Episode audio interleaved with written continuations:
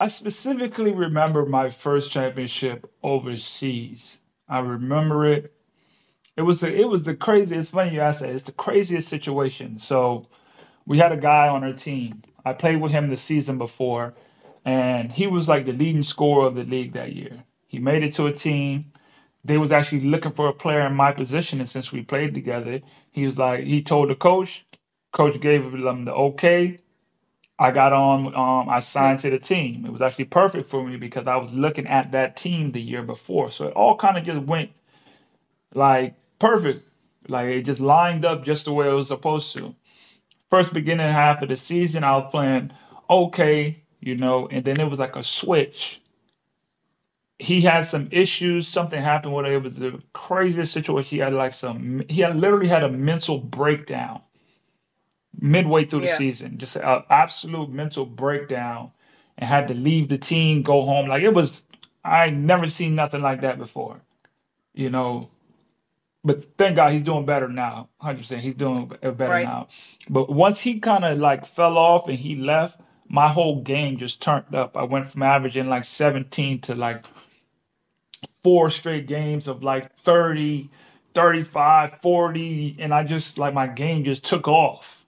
It's just like hmm out of out of nowhere, my game just took off. And the thing that I struggled with was believing in myself. Like, is this just for now, or am I this good of a player? hmm Am I really this good of a player, or is this just something that's gonna come and go?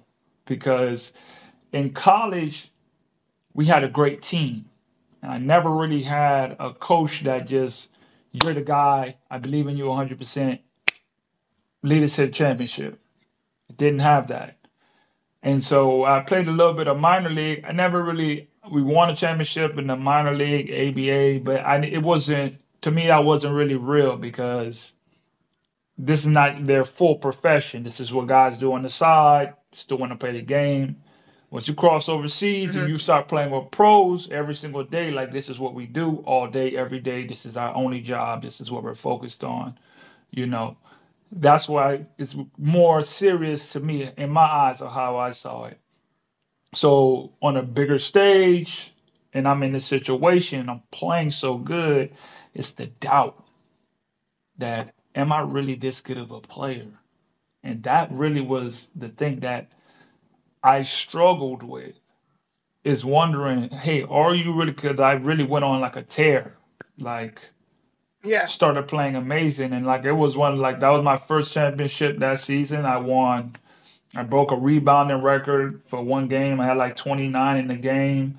Um, I won MVP that year. I won Finals MVP that year. That was the first winning, uh, first championship the team that team has won in like ten years up until that time, and I don't even think they won one since then. And that was 2000 what 15?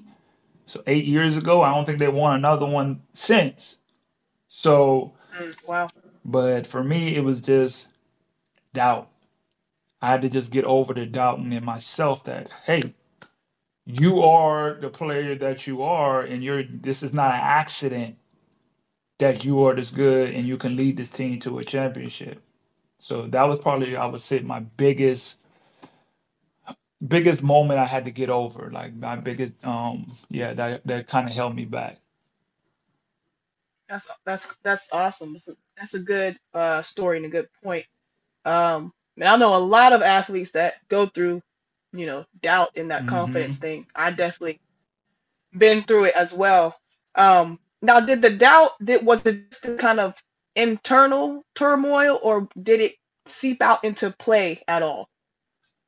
Nah, it actually didn't seep out into the play, which was um it was crazy how it, it was all forming because I was playing on a level I had never played before.